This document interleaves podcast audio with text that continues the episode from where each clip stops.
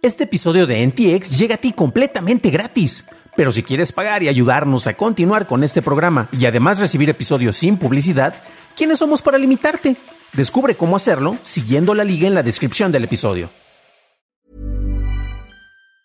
Ryan Reynolds here from Mint Mobile. With the price of just about everything going up during inflation, we thought we'd bring our prices down. So to help us, we brought in a reverse auctioneer, which is apparently a thing. Mint Mobile unlimited premium wireless. Ready to get 30, 30, bit to get 30, bit to get 20, 20, 20, bit to get 20, 20, bit to get 15, 15, 15, 15 just 15 bucks a month. So, Give it a try at mintmobile.com/switch. slash $45 up front for three months plus taxes and fees. Promo rate for new customers for limited time. Unlimited more than 40 gigabytes per month. Slows. Full terms at mintmobile.com. Google adquiere la firma de seguridad Mandiant. Instagram elimina más aplicaciones y se confirma el acceso al código fuente y datos de Mercado Libre por parte de hackers. Estas son las noticias de Tecnología Express con la información más importante para el 8 de marzo de 2022. Mercado Libre confirma que un actor malicioso accedió a parte de su código fuente, así como información de aproximadamente 300.000 usuarios. Esto ocurrió el lunes 7, mismo día en que el grupo Lapsus insinuó en una encuesta publicada en su canal de Telegram que poseía datos de tres empresas y preguntaba a los miembros del grupo cuál debería ser su siguiente filtración.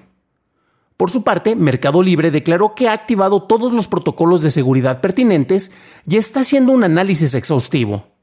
La empresa descarta que se hayan obtenido datos relacionados a contraseñas de usuarios, tarjetas de pago o información financiera.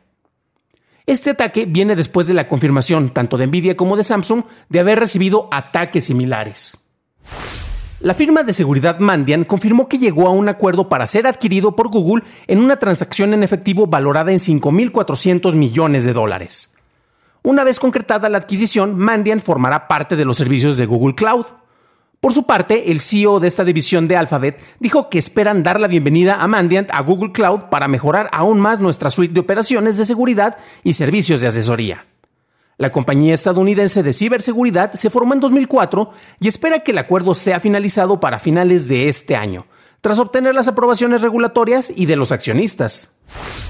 Continuando con Mandiant, un reporte recientemente publicado por el grupo de ciberseguridad detalla que grupos de hackers apoyados por el gobierno chino se han infiltrado en los sistemas de al menos seis estados del vecino país del norte. El grupo conocido como APT-41 realizó ataques entre mayo de 2021 y febrero de 2022 y de acuerdo a la firma de ciberseguridad, el grupo fue capaz de infiltrarse al explotar vulnerabilidades en aplicaciones construidas usando la plataforma de desarrolladores de Microsoft.NET, así como la vulnerabilidad Log4Shell, un error en la librería Log4j de Java sobre la que hemos reportado desde diciembre de 2021. Tras el cierre de la aplicación de IGTV por parte de Instagram, otras aplicaciones como Boomerang, la cual servía para hacer bucles de video, así como Hyperlapse, la cual funcionaba para crear lapsos de tiempo comprimidos, han desaparecido de las tiendas de iOS y Android.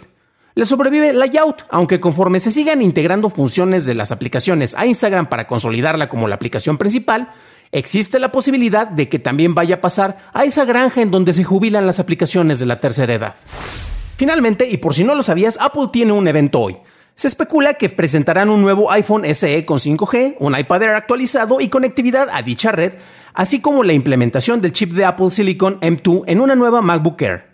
Para tener un reporte de detalle, visita la cobertura en nuestro programa hermano en inglés dailytechnewshow.com.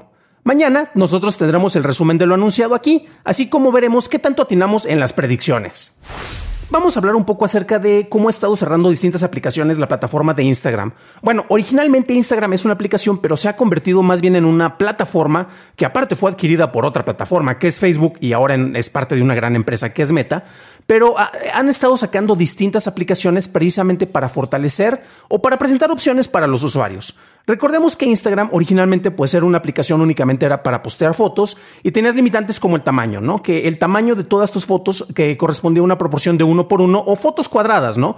Eh, y de repente pues eh, había otras opciones que había usuarios que les interesaba implementar.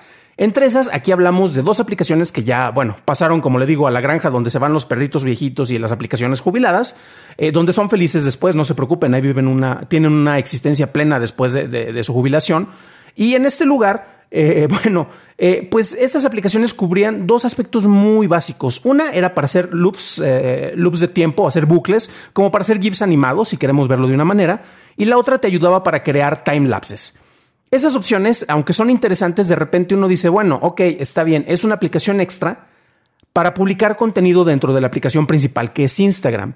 Instagram también previamente había ya eliminado de las tiendas de aplicaciones IGTV, una aplicación a la cual yo le aposté en su momento porque empecé a crear videos verticales para dicha plataforma y después pues resultó que otras plataformas como TikTok concretamente y en México y Latinoamérica Kwai tiene bastante punch también para el desarrollo de, videos verticales y pues dichas aplicaciones pues tenían mucho mejor alcance. Eh, a final de cuentas, eh, YouTube eh, sacó incluso también su propia versión con los shorts. De hecho, también ahí publicamos nosotros contenidos. Facebook ya va a tener los reels y dentro de los reels de Instagram tú también puedes publicar videos verticales. Entonces, este tipo de opciones han sido integradas dentro de, la plataforma, por lo cual ya no es necesario tener una aplicación distinta, una aplicación aparte para desde ahí crear el contenido y subirlo allá. Nuevamente se ha consolidado, pero también tenemos un detalle. De repente puede hacerte que una aplicación sea, se vea bastante, densa y ya no sea tan amigable al usuario. De repente uno puede creer o puede querer una aplicación únicamente para hacer cierto tipo de contenido y al momento de desarrollarlo, pues no quieres ver más opciones. Yo solo quiero compartir una foto o quiero ver las, las fotos que comparten mis compañeros. No me interesa hacer todas estas opciones. Pero también tienes la otra parte en la cual si tienes eh, una aplicación que te crea opciones muy concretas, como algunas de estas que ya vimos, pues ¿para qué tener otra aplicación aparte si esto lo podremos integrar? Ojo porque eso también te va a ser una aplicación principal más pesada. Recordemos que Facebook de repente se volvió un monstruo de aplicación. Este, si Chrome cuando corres varias pestañas se hacía muy pesado, pues una aplicación como Facebook o en este caso Instagram al tener tantas opciones hace que sea no solo más pesada la aplicación para descargar, sino que algunos teléfonos ya no la puedan correr de manera tan eficiente, especialmente si la, mandas a un, a un almacenamiento distinto como una memoria SD. Pero bueno. Aquí uno tiene que hacer un balance. Sabemos que efectivamente los que están a cargo de la empresa saben mejor que yo que solo comento las noticias qué es lo que quieran hacer y también saben cuál es el tipo de usuarios que tienen y el tipo de opciones que estos quieren. Entonces, pues son decisiones que no han sido tomadas a la ligera.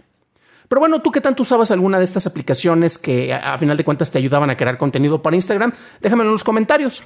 Si quieres más información, visita dailytechnewshow.com en donde encontrarás notas y ligas a las noticias.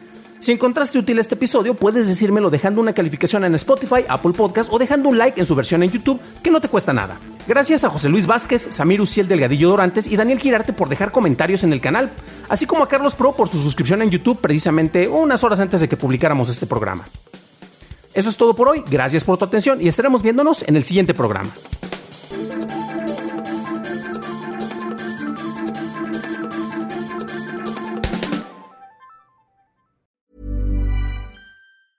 Ever catch yourself eating the same flavorless dinner three days in a row? Dreaming of something better? Well, HelloFresh is your guilt-free dream come true, baby. It's me, Kiki Palmer. Let's wake up those taste buds with hot, juicy pecan-crusted chicken or garlic butter shrimp scampi. Mm. Hello Fresh. Stop dreaming of all the delicious possibilities and dig in at HelloFresh.com. Let's get this dinner party started.